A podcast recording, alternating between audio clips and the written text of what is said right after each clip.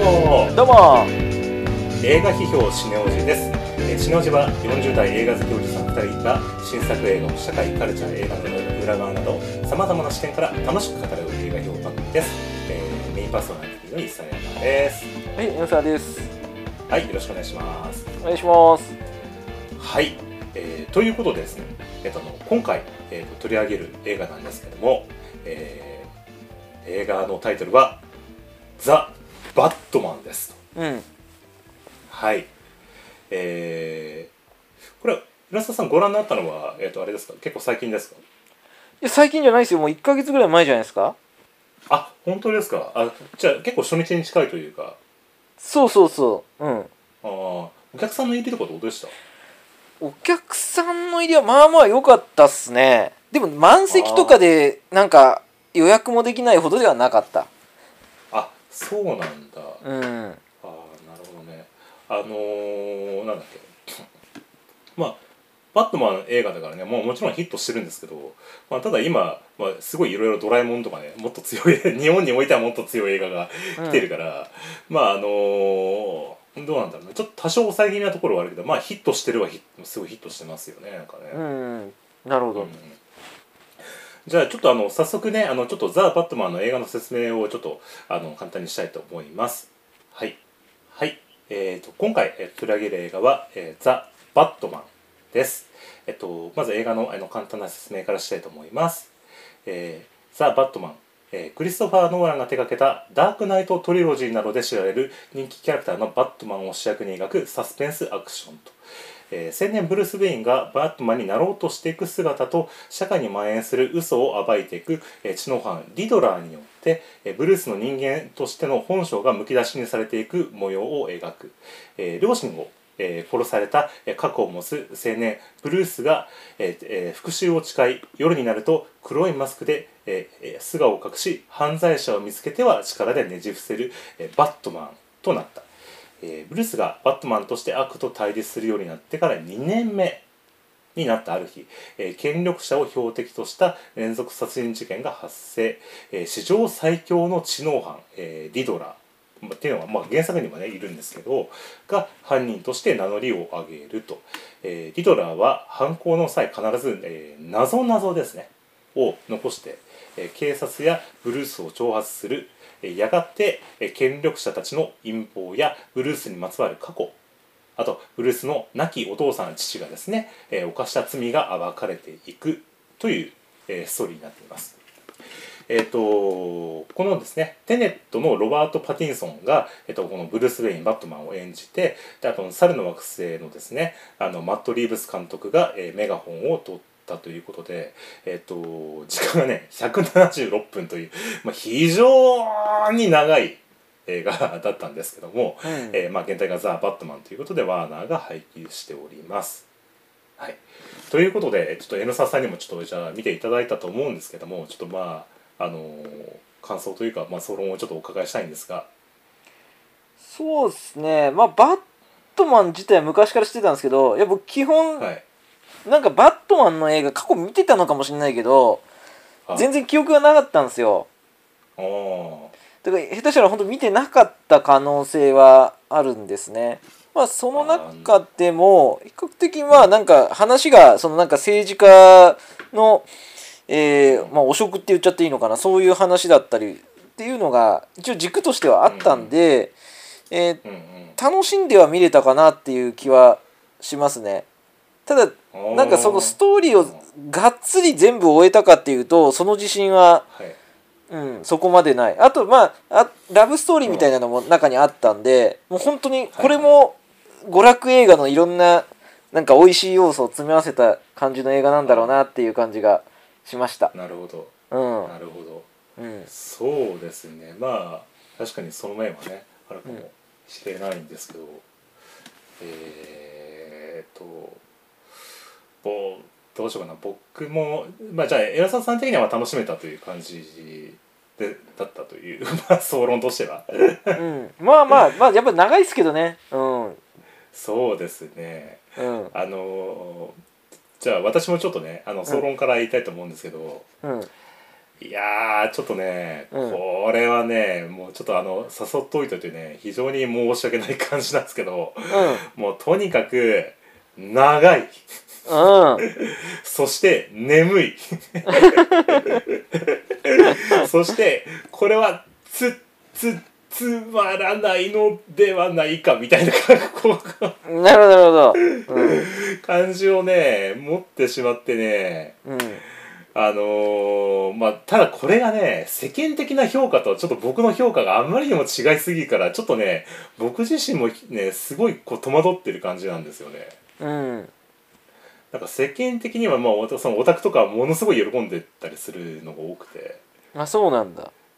うん、でまあただまあ長いとかいうのはね、まあ、結構言ったりしてるんだけど、うんまあ、とにかくなんかね話がなんかちょっとなんていうかな、まあ、単ある意味単調な感じがしててうんそれが長さも加わってなんかねとにかく眠くて眠くてしょうがなかったっていうのがちょっとね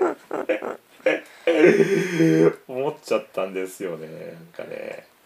だからこれなんかバットマンっていうキャラクターが出てくること自体に喜びがある人がすごく持ち上げてるんですかそれとも映画としてもストーリー素晴らしいって持ち上げられ方なんですか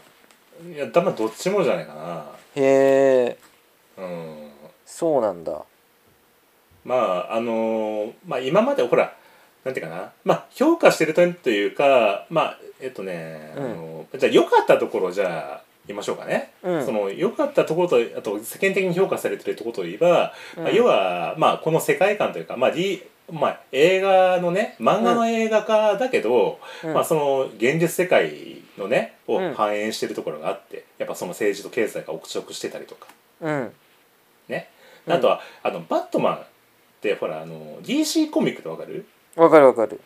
うん、その DC コミックってマーベルと対をなすような映画あのコミアメリカンコミックありますけど、うんこの DC ってもともとディティクティブコミックのレクルらしいんですようん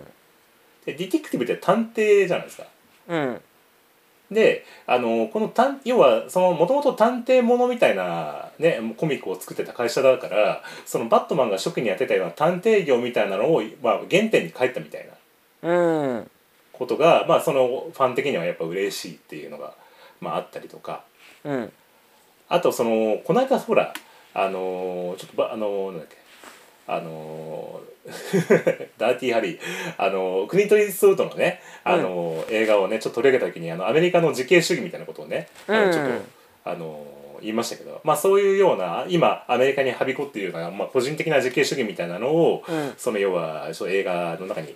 入れてみたりとか、うんあとその、まあ、ラストの、うんえっとまあ、シーンとかが今のアメリカの社会をちょっとね、うん映してるみたいなところがあって、まあ、うんそういうところとかが結構あとこのふ雰囲気ねあのうんの昔のノワール映画みたいな、うんその要は、ね、あのレイモンド・チャンドラーとかが、ねうんそういうようなちょっとハードボイルドな感じのうんそのイメージをバットマンに持ってきたところがもう新しいというか、うんまあ、そういうようなところが、まあ、世間的にはまあ評価されてるというなるほどか感じらしいんですうよ。んどうどうです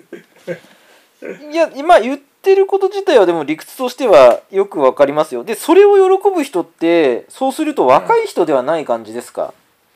うんなんか結構おじさんが喜んでる気がするねなんかねねえあ確か映画館もそうだったかもしれないなんか若い人そんな別に来てはないかなあそうだったうんあどうでしあなたるほどねいやーなんか僕もね満員でちょっと正直そんなに周り見てなかったけどでもまあまんべんなくいたような気がしたけどなんか年齢層高いような気もしないでもなかったねなんかねうんうんそっかそっかとまあちょっとねあのーなんかもうこのバットマンファンの人がもうこれをちょっと見てたり聞いてたりしてたらちょっとね非常にあの申し訳ない感じの感の激評になっちゃうんですけど、うんまあ、まずそのあれなんだよねなんかねまず話が、まあ、とにかくその探偵ものの割にはそんなになんか頭を使って操作してるような感じには見えないというか。であとその逆にそのアクションものとしてのバットマン、まあ、うん例えばその前の「ダークナイト」ってご覧になりました、あダークナイト見たかもあうん見た、あのんジョーカーがね、あうのんヒース・レジャーがやって非常に、ね、あれがまああのなんていうかなまあい評価された感じはあっててであれにあるようなアクションとかで、とうんかそのダミダミックなあのなんていうのかな撮り方とかでまあ見せるようなものほどうん速攻にはこだわってもないしうんであと何よりがキャラクターに感情移入ができないっていうあそうなんだ僕はねあの、なんかできできるものありますんでありましたなんかこの見てていやーまあそこまで別に今何か、うん、キャラクターに感情するイニングするっていうこと自体が別にバットマンに限らずないけれどもでもまあバットマンの気持ち自体はなんかこうちょっとは分かる気はしたけどねあーあ例えばどういうところですかそれいやまあそそんな別に複雑な話というよりはあはーいやいや全然全然うんそうだなあいやなんかあのー予告編にも出てたようなうんなんかせ政治家なのかななんか爆弾が あと何何行かでクイズ答えられないとあの爆破するぞみたいなはいはいはい話があ ってまあすごいいい企業僕はあそこが飲んだんだけれどもまあその時のなんかバットマンがね爆弾が仕掛けられ検察官だったっけばなんか仕掛けられちゃった人に対していろいろ指示出したりとかなんかそういうふうにあーしそうてねなんとかしようみたいにあアクセうクん頑張ってるところとかは感情移入しましたけどね。うんああなるほどね、うんだからまあある意味そのバットマンのヒーローとしてのその気持ちになった時にっていう、そうそうそう。うん。ああそっかそっかなるほどね、うんうんうんまあ今回なんかそのちょっとバットマン映画として新しいって言われてるの がそのバットマンがなんかあんまヒーローっぽくないみたいなあ、そうなんだ。とこ言われててうん。その要はほらずっとその「I'm vengeance」ってなんか言ってんじゃんなんかその、うん俺は復讐鬼だ復讐の鬼だみたいな うん。なんか言っててで要はその幼い頃に両親がね襲われてて、まあ、これで、まあ、バットマンの中でも有名な話なんだけどこれ、うんわわ分かりましたこれなんかねこのうん、あんまりよくわかんなかったかもしれない。あーまあ一応後半でちょっと、ね、ストーリー的には明かされるけど、まあ、ここがちゃんと描かないと、まあ、なんでこのバットマンがこんなになんかこうあの犯罪に対してなんか憎むような感じになってるのかっていう動機づけのところがちょっと分かりにくい感じがしたんだけどね。あ、そういうことね。なるほど、なるほど。うん。であとその敵のあうんのリドラーうん。まあ、こいつが何のためにこんな謎々出してるのかがよくわかんないっていうかなんかこあ、そこね。うん。そっか、ういまいちそっか目的が見えづらいというかさ、うん。うん、そこの背景の描き出しがあんまり丁寧じゃなかったってことっていう感じがするんだけどど,、うんどうですなんかねいや僕はなんかそのもう そういうこういう映画ってそういうのはもう所与のものとしてもうあらかじめうん設定だと思って見るものかなぐらいに思っちゃってたんでだからそこであんまりそういう違和感を感じなかったのはそういうことかもね。うんなるほどねうんあのーちょっとねあのまあ これなんでこれを考えるかって言ったら要は、まあ、ジョーカーと比較するんですよねそのバットマうんンダークナイトの時の。うんでまあ例えばえっとそのじゃあもう、えっと、ジョーカーの単品の作品の方があったじゃないですかあのホワキン・フェニックスが主演で。うんうんであれはジョーカーが実はまあ すごいこう障害を抱えた青年ででそれがその。なんていうかな自分がひどい目に遭ってる社会的にひどい目に遭ってるのをそのジョーカーになってしまったみたいなその要はあの社会悪みたいなのをジョーカーに当てはめてるみたいなところがあって悪人だけどちょっと感情がいいにができるみたいなところがジョーカーのそうんの評価された点うんだったんだよね。うんであともう一個がそのダークナイトのジョーカーに関しては、まあ、完全にあいつはその911以降のそのアメリカ人のそのテロに対する恐怖みたいなのをさやっぱ、うんああいつに託してるところがあって、うんなんかそのなんか別に目的がなくてもどんどんどんどんそのテロでなんかこう起こしてなんか人々を翻弄するみたいなところが、うんそのやっぱジョーカーっていうそそのなんか分からないものに対する恐怖みたいなのが、うんジョーカーに当めてるっていうのでやっぱあの時は評価されたのがあったと思うんですけど、うんでじゃあ今回で言えばリドラーって何なのかなと思ってさうんあれ何何だと思います あれいやそういう意味では確かになんか意味が感じられないよね。うんうん多分だけどちょっとその、なんかね時期的には映画撮ってる最中だったらしいからまあ完全にそこになってるとはは言えないらしいんだけどうんあのーほらあのーこアメリカでさあのーほらアメリカのが国会議事堂のほら襲撃事件ってあったじゃんああはいはい去年にトランプ支持派のやつそうそうそうあのバイデンの勝利を確信する審議が行われてた議事堂をうんトランプへの支持者が襲撃したっていううん事件があってうんでまあそれがまあいえば最後のあのリドラリドラ軍団の あの政治家をねあの襲いに来るところとかが、うんその要は先導しているところとかが、まあ、出てるんじゃないかみたいなそういうようなねうんあのところが、まあ、あるって言われてるんだけどうんでもさそのそれにしもしそうだとしたら、うんあそのリドラー軍団がなぜそこに至ったのかっていうことがなんか描かれないから、うんいまいちリドラー軍団がなんであんなになんか行動したのかってのがよくわかんないというかさ、確かにうん、そうねなんか、まあ、今回ではその多分トラトランプ主義者とかその要は陰謀論あほら、うんプラウドボーイズとか Q アノンとかオースキーパーズとかうんっていうのがほらねあのーでもあれを要はリドラー軍団に当てはめてるところがまあアメリカ人から見れ見えるところが、うんまあ、あると思うんだけどでもそのなんていうかなさっきほら先週この間のねうんあのーこの、えっとリンゴとポラロイドの時にもちょっと話しましたけど結局その、アメリカの中で見えてない人が結構いるっていう話があったじゃない。うんじゃあなんでそのトランプ主義者たちがそんなふうなあのアホな こアホなことって言っちゃったらあれだけどその要はそういうようなうん暴力に訴えるようなことをするかって言ったらうんもともとそのドナルド・トランプってうんそのもともといた共和党支持者に対するっていうか共和党の政治家に対するその反ブッシュとか反エスタブリッシュメントで出てきた人たちなんだよね。そのうんその要はああまりにも新自由主義に語りうりすぎててでうんそれに対してあいつらはなんかあのけの利権を貪り取ってるって言ったドナルド・トランプがそいつらを攻撃してでそれで、その共和党の主の白人ろの労働者とか白プアホワイトみたいな人たちが、うんそのいやそれいいぞいいぞあのそのなんかあのトランプどもっと1枚みたいな感じでトランプがすごい人気を上げたっていうのがうんもともとあったわけだから。うんでだからそのも もしあのそこを描くもし例えばプラそういうようなあのその今回リドラ軍団が実はすごいこう貧乏な白人かなんかでで、うんうんふあの今回のその要はゴッサムシティの腐敗に腐敗ですごいこう生活が苦しめられててだからリドラに共感しちまったみたいな。うん描写があればあなるほどこいつらがもう、まあ、敵にも、まあ、まあこういう理由があったのねっていう感じに描くわ分かるあのそのな気持ちが乗り切れるところがあるような気がしたんだけどなんかね。うん、いやそれはあるよねだだからそのなんかアメリカのなんか人の価値観ってだからすごいステレオタイプななんか本当に正義は正義悪は悪ですみたいな、そういうう描き方をする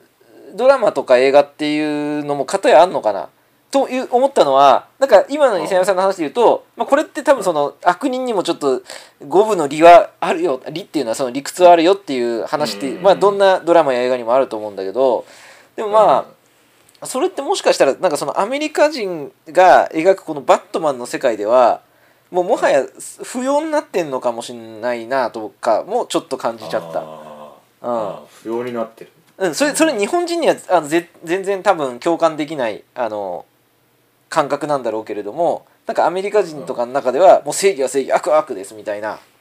だから悪はもう絶対に叩かなきゃいけませんみたいなそういうあー価値観っていうのをが反映されてる恐れはないかなとかちょっと思ったけどね。うんうんなんかねあの要は多分うんこういうふうに描くこと自体が今のハリウッドの見方なんだろうなと思ったんだよねなんかねうんうんその要はトランプ主義者はアホでバカなやつらだみたいな、そのあいつらはなんか動機なんかおか頭頭おかしいんだみたいな感じに描,、描く描いてる彼らの目線自体がこの映画に現れてるというかさうんそうねでそういう意味で、まあ、今ヒロさんが言ったみたいな決めつけみたいなうんもうあんのかなみたいなだかうん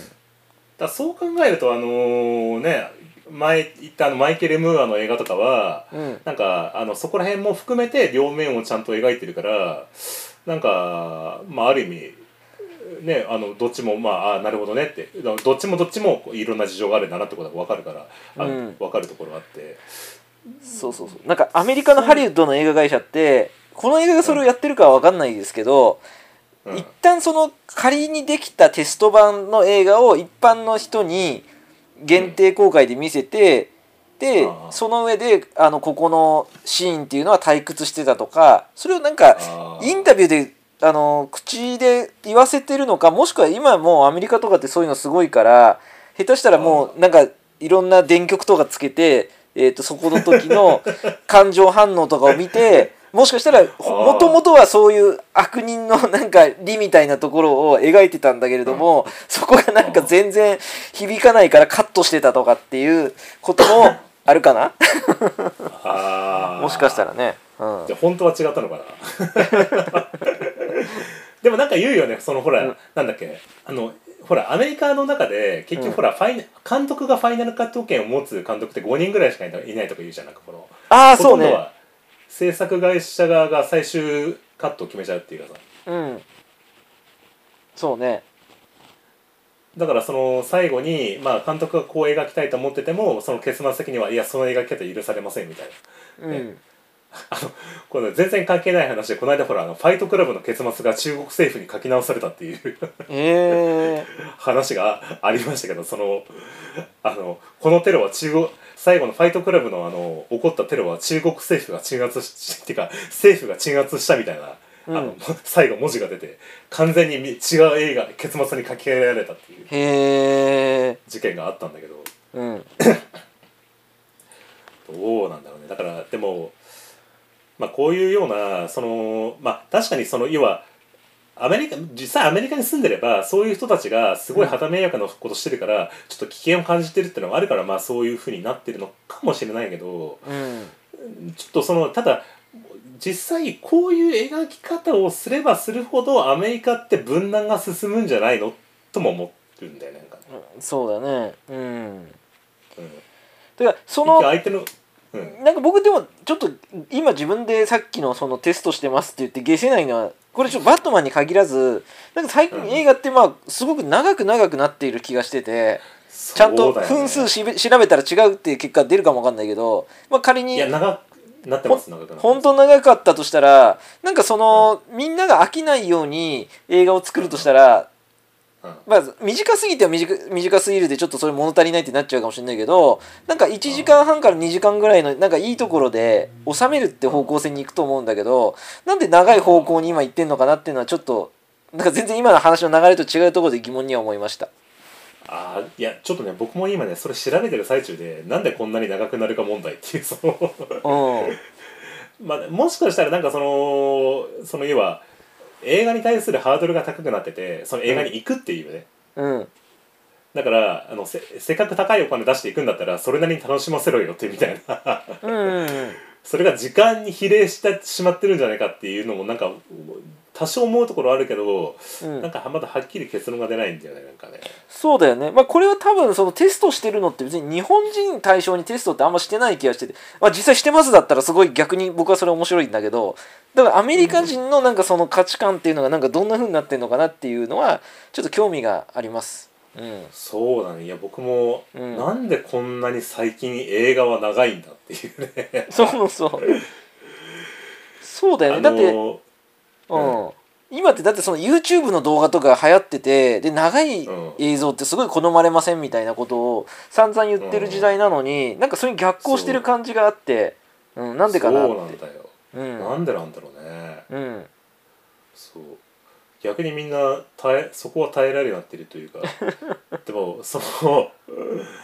でも別に長いから悪いあのドライブ・マイ・カーってこの間も言ったけど3時間あったんですようん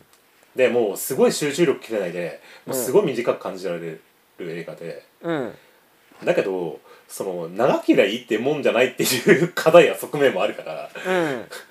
そうだそねのもっと端折ってなんかパッと、ね、テーマをそぎ落としてくれっていう観客の な、まあまあ僕みたいな声もあるっていうかねなんかそうだよねうん、うん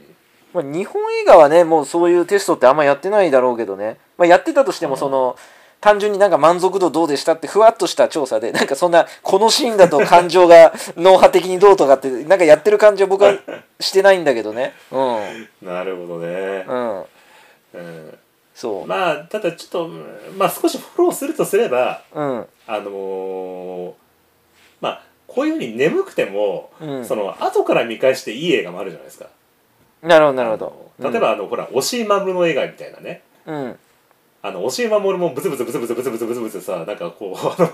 すごいこう哲学的なことをずーっと言っててさ、まあ、あれで要は押井守が頭の中で考えてることをそのままい 羅列してるからああいう感じな 全員押井守みたいな喋り方になっちゃうみたいなさ だけどそれがなんか後からビデオでなんか見てるとそれがこうさなんかすごい面白く見えてなんか論文を読んでるようなうーんそういう楽しみあとパルプフィクションとかあのタランティーノの映画とかもねうんその初め見た時は分かんないけど何回も見見てるとスルメのように味が出てくる映画なんかも、うんうんまあ、あるからだからもうこれがザ・バットマンが例えばソフト化してうんこういうノワール的な世界をなんかこの舐め回すようになんか楽しめるみたいなね映画になるのかなっていう可能性もまあある思うというかなんていうか、うんうんそうだねううんんけどちょっと僕はね今回に関してはちょっとねまあちょっと辛かったですねなんかね ちょっとおすすめしておいてなんなんですけどいえいえでもなんかその元々のファンで支持してる人がいるっていうことはまあこの映画会社としては成功したっていうことなのかなまあね映画がだからそのオタク向けというかねファン向けにはね、うんまあ評価されてる、まあ、大変評価されてるからうんまあねそこら辺は満足高かったのかなっていうねうんただまあ僕はちょっと前もちょっと話したんだけど最近はその「エヴァンゲリオン」とかもそうなんだけどその、結局その掘り下げたところで、うんそのその実何もないみ たいなその、うあのこの前前回やったねそのリンゴとポラロイドなんかは、うんすごい難解な映画だけど掘れば掘るほど味が出てくるスルメのような映画で。うんでなんかこのバットマンは掘れば掘るほど疲れてくる映画というかなんていうか ちょっとその対照的だなったなっていうなんか、そうだね別になんかそこから深い何か別の解釈とかはそうそう生まれないでしょうねうんそうだったねなんかね,、うだんそうねからねなんかちょっと世間的な評価とね 乖離しちゃうような激評になっちゃったんですけど、いえいまあえ、まあ、こんな、ね、感想もちょっと許してくださいということでいやいや別にもうねもう見た感じでいいんじゃないですか、はい。 はでまあでもこういうねノワールものもね、まあ、僕探偵ものとか好きなんだけどね、い、うん、あのーまあほらでも例えばさ「うんカウボーイビバップ」とかね「あうのん危ないデカ」みたいなとか「探偵物語」みたいなね、うんああいうの好きなんだけど、うんああいうのってなんかそのダラダラしてるけどそのダラダラしてるところがなんか好きというなんかこうそこも含めて好きというかさ、うん今回さ真面目になんかすごいこうなんか気張ってるような感じで3時間もいられるとちょっと気 気気疲れしちゃうというか。うんここで松田優作ぐらいギャグとか入れてくれたらなんかすごいこうなんかねちょっと途中でなんか一息つけたんだけどなみたいなさああそれはもしかしたらアメリカ人にない感性かもしれないあーそのな真面目なものはずっと真面目でいくっていう方がアメリカ人にはウケんじゃないですか受けんのかね うん、なんかそのお真面目なとこになんか笑い入れるのってななんかちょっとかなり昔なんだけど見たことあるんだけどアメリカ人から見るとなんで真面目なこれテイストのドラマなのか映画なのに笑いを入れるんだみたいな感想になりがちみたいっすよ。あそうなんだうん、だ例えばさ今回さあの、こう警部が出てきたけどね黒人のねうん、あの人が要はあの探偵物語でさ「あの工藤ちゃん!」みたいな感じでさ、やってきてさ「バットマンじゃんよくやってるね」みたいな さ感じのキャラクターがさ途中出てくるとさなんかちょっと話がさ盛り上がるなんかこうもうもうちょっとなんかね見れるというかいや僕もそっちの方が好きだけどそれこそ秋元康先生の世界観だと思うんだよ。でも秋元康先生そっちばっかだからなそうだね、うんまあどどっちもどっちってところもあるかもしれないけど、うんうん まあだから別にね何がいいとかいいけど映画に正解はないですけどね うん、そうですねまあちょっとね、まあ、まああくまでまあ私のねちょっと批評というか感想というかという感じいえいえいはい、え、はといいうことでねまあ、うんははいい、はい、じゃあまあそんな感じですかねちょっとね、はい、まあザ・バットマンまあでもね、まあ、面白い作品なんでねあのぜひちょっと、まあ、劇場に足を運んでいただいたらねいかがでしょうかはい、はい、はい、ということで、えっと以上ザ・バットマンでしたはいはい